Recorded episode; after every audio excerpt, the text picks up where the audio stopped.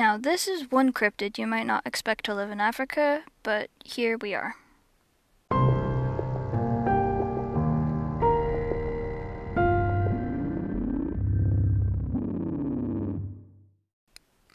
This is your host, Isabel Hueneke. Every episode, we study a cryptid of this eerie, eerie world. Welcome, from the Pacific Northwest to fairies and folklore.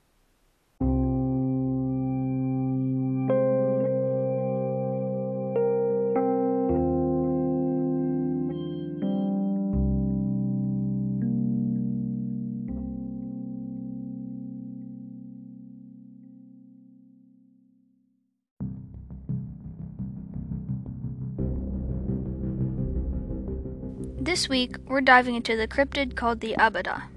It also goes by the names Nilekima, Arasi, Nasa, and Zudu. The Abada is a creature from the Central African Congo, and it is similar to the idea of the European unicorn we are all so familiar with. Its horns are said to be an antidote to poisons and disease. It has brown fur, two crooked horns, as opposed to the unicorn's single one, and is about the size of a small donkey with a boar's tail. There are many cases of explorers capturing sightings of this creature, and almost all of them vary with the details. The description I just shared with you is an approximation of all the sightings. Now, because there are so many different accounts, that's what we'll be going through most of this episode. The unicorns found in the mountains of Ethiopia are of an ash color and resembles a colt of two years old, except that it has the head of a goat, and in the middle of its forehead is a three foot long horn which is smooth and white like ivory and has yellow streaks running from along the top to the bottom. Because its horn is an antidote against poison, it is reported that other animals delay drinking until it has soaked its horn in the water to purify it. This animal is so nimble that it can neither be killed nor taken, but it drops its horn every year like a stag, and hunters can find those lost horns in the deserts.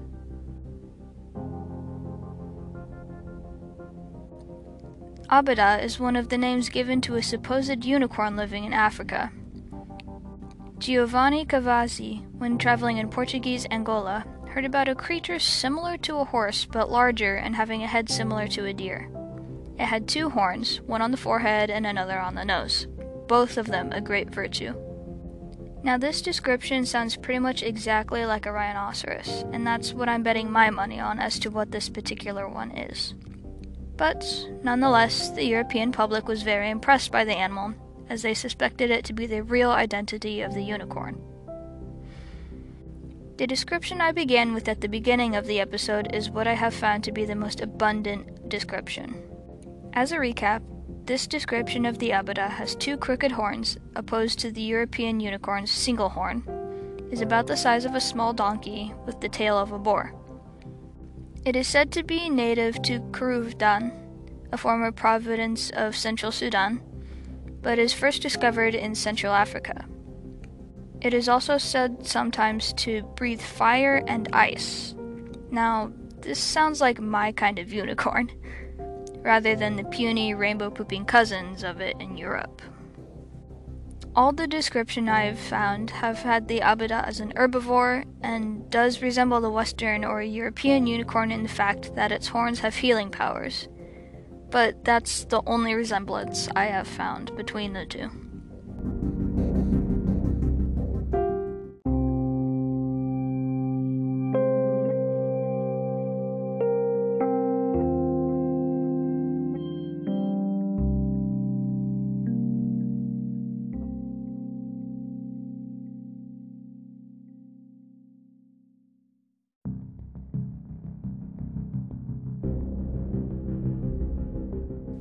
Accounts of the unicorn living in Africa became known to the Europeans in the 16th century.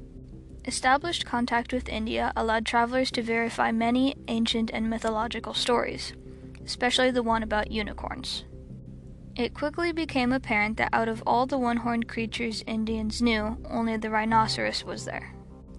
The eyes of many turned to Africa, which only had a few coastal colonies, with the rest of the continent completely unexplored. This, of course, meant there were many animals hidden and undiscovered, including the probability of a unicorn.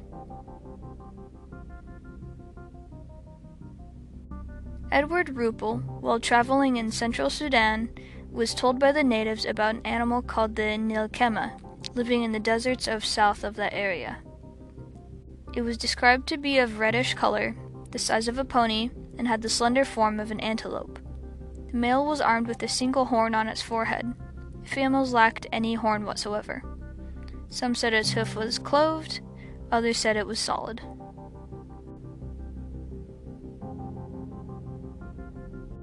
Another explorer, named Ferdinand von Mueller, when at the town of Melpez, was offered a chance to acquire a specimen of a unique animal that the locals often made the skins into shields from. It was called the anaza and described as the following It is the size of a small donkey, has a thick body and thin bones, coarse hair, and the tail like a boar. The description of the horn is quite strange, so be prepared for some weirdness. It has a long horn on its forehead and lets it hang flaccid when calm, but erects it immediately when seeing an enemy. Now, that is a sentence I never thought I would say.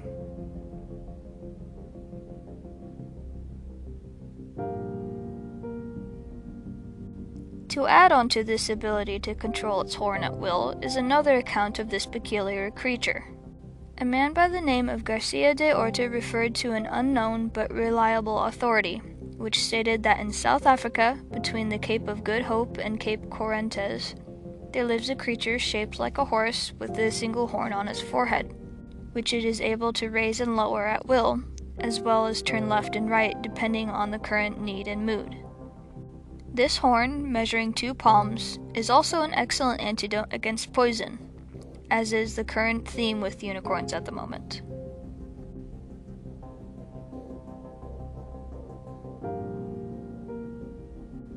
In yet another account, the French consul at Jeddah, Fulgence Fresnel, in April 1843, was told by the Arabs that a unicorn like animal of a similar description was frequently killed in eastern Chad. It was described as a creature, and I quote, like a wild bull with legs like an elephant's, a short tail, and a single movable horn. Most of it was gray, but the front part was a vivid scarlet. To me, this also sounds like a rhinoceros. Although the front part was a vivid scarlet, makes no sense to me. It could be that the rhino was just defending itself and got bloodied by whatever creature it was destroying, thus turning its front part red or the people who saw it were just tripping.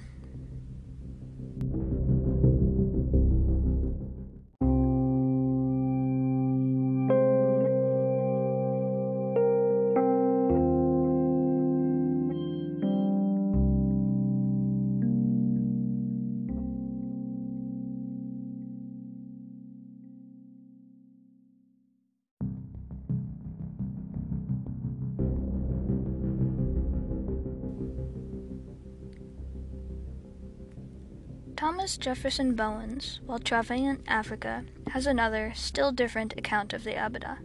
This is what he says.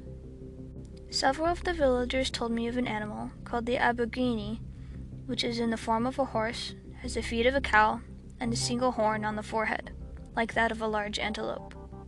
This creature is sometimes slain in Yoruba, but the unfortunate slayer is sure to die within a year. Only one has been killed in these parts for a long time, and the skull of that was buried in the stack of bones before the hunter's temple. I was not permitted to pull it down from the stack and remove it. The horn of one was produced, though, and proved to be nearly as long as my arm, black in color, coarsely rugose, which means wrinkled, towards the bottom, and smooth towards the point. The man denied it was an antelope's horn and said that the person who owned it held it sacred as a sort of oshura, or idol, Bioku himself confirmed all of these statements. They declared even further that the king Suta had a living unicorn at Ilorin. Three years afterward, I went to Ilorin. I asked the king's people whether they had ever seen a unicorn. They replied yes, that they had brought one to the town as a present to the king. That was shaped like a horse, but not so large, that had cloven feet like those of an antelope, that its color was sorrel, and it had a large black horn on its forehead, that it refused to eat, and the king had taken it out of the town and had it killed. The king's slaves had eaten its flesh, but no one knew what became of the horn and the skull of such an animal. Some of us will probably be able to procure a skull before long.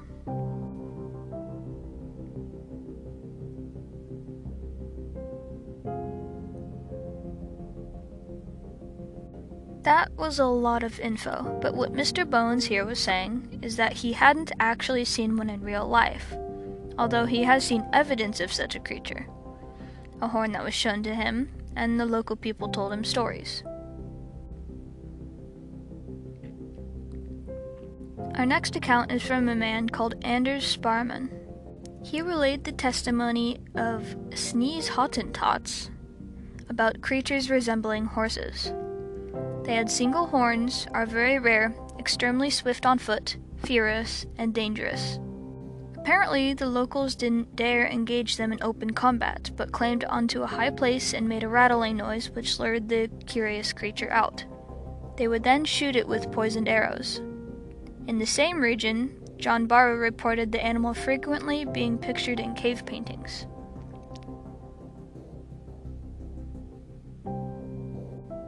Louis de Marmont Carvala said the unicorn lives in the snowy peaks of the Mountains of the Moon in Ethiopia. This man's account says the Abara looks like a two year old colt of an ash color, but has the beard of a goat. It had a single ivory horn on its forehead, and it sheds the horn like a stag, and hunters can find these in the wilderness sometimes. Some people recall the description of Cosmas, who visited Ethiopia around 550 AD. He saw four brazen figures of a unicorn in the palace of the king. The denizens described to him a terrible beast whose strength lies in its horn. When it finds itself pursued by hunters, it springs onto the top of some high precipice or ledge and flings itself down. In the air, it turns a somersault so that the horn absorbs all the shock of the fall and the Abara escapes unhurt.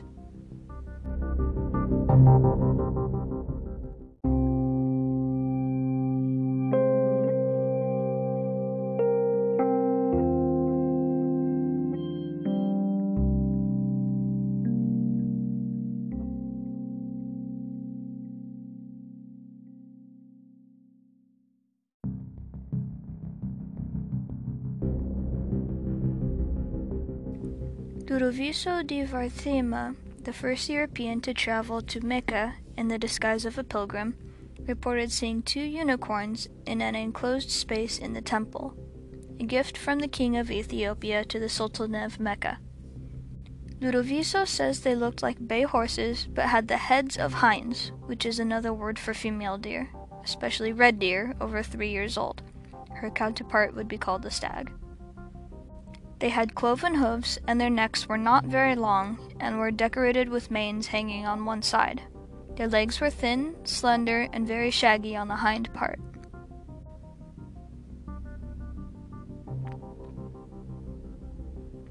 In our next and final account, a man named Jerome Lobo admitted he had never seen one, but while he traveled in Abyssinia, in the Agaus region of the kingdom of Damot, he heard about an extremely swift creature with a single horn, resembling a fine horse of bay color with a black tail and a long mane hanging to the ground.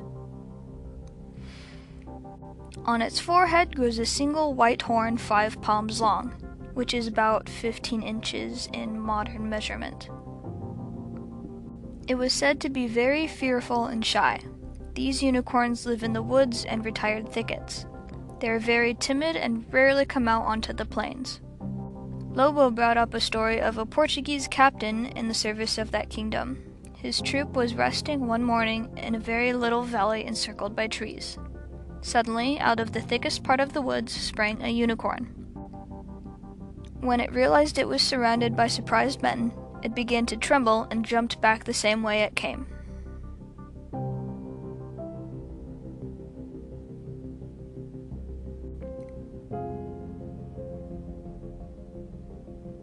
There is one piece of info that I wasn't able to fit into the stories previously. It's rather random, and I wish I could have found a full account with this detail in the script, but I was out of luck. Instead, I'll tell you now. Some claim that the Abada has the head of a bear. Weird, right?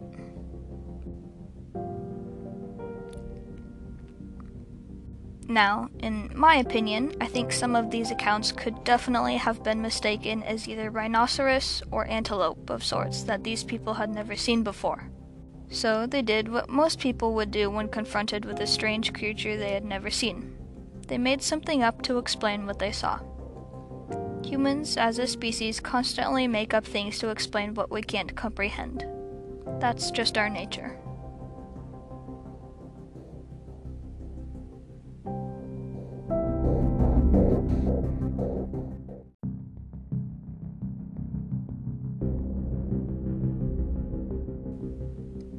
As we near the end of the episode, I have one more thing I would like to share with you. It is a poem about the Abada written by Joseph Kansky, a Canadian artist and retired Northern Ontario secondary school teacher with a background in English, special education, and media literacy. Before I read this piece, I would like to make it clear that I have no connection with Mr. Kansky. I only found his poem online and wish to share it with a lot of you by Joseph Kansky. The Abada walks warily, awaiting the arrival of Abracadabra. Their meeting will be magical. Up above, the Mothman mutters, in the rising mist, wondering where their Agagwis are.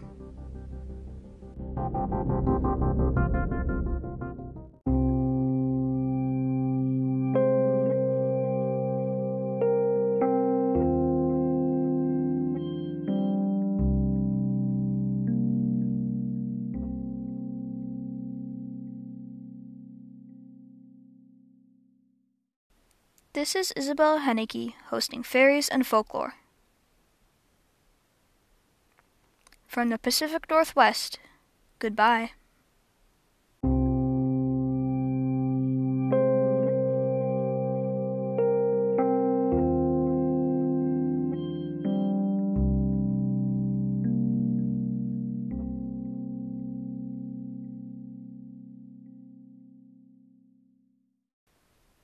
Today's weird bit of knowledge.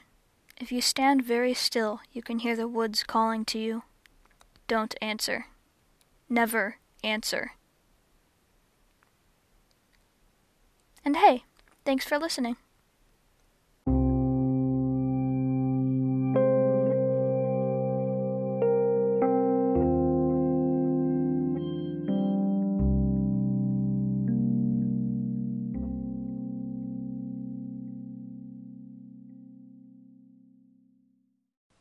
If you want to support the show, keep up with our latest episodes, or you have feedback you would like to share, follow the show on Instagram at Fairies and Folklore, or go to instagram.com slash fairies and folklore.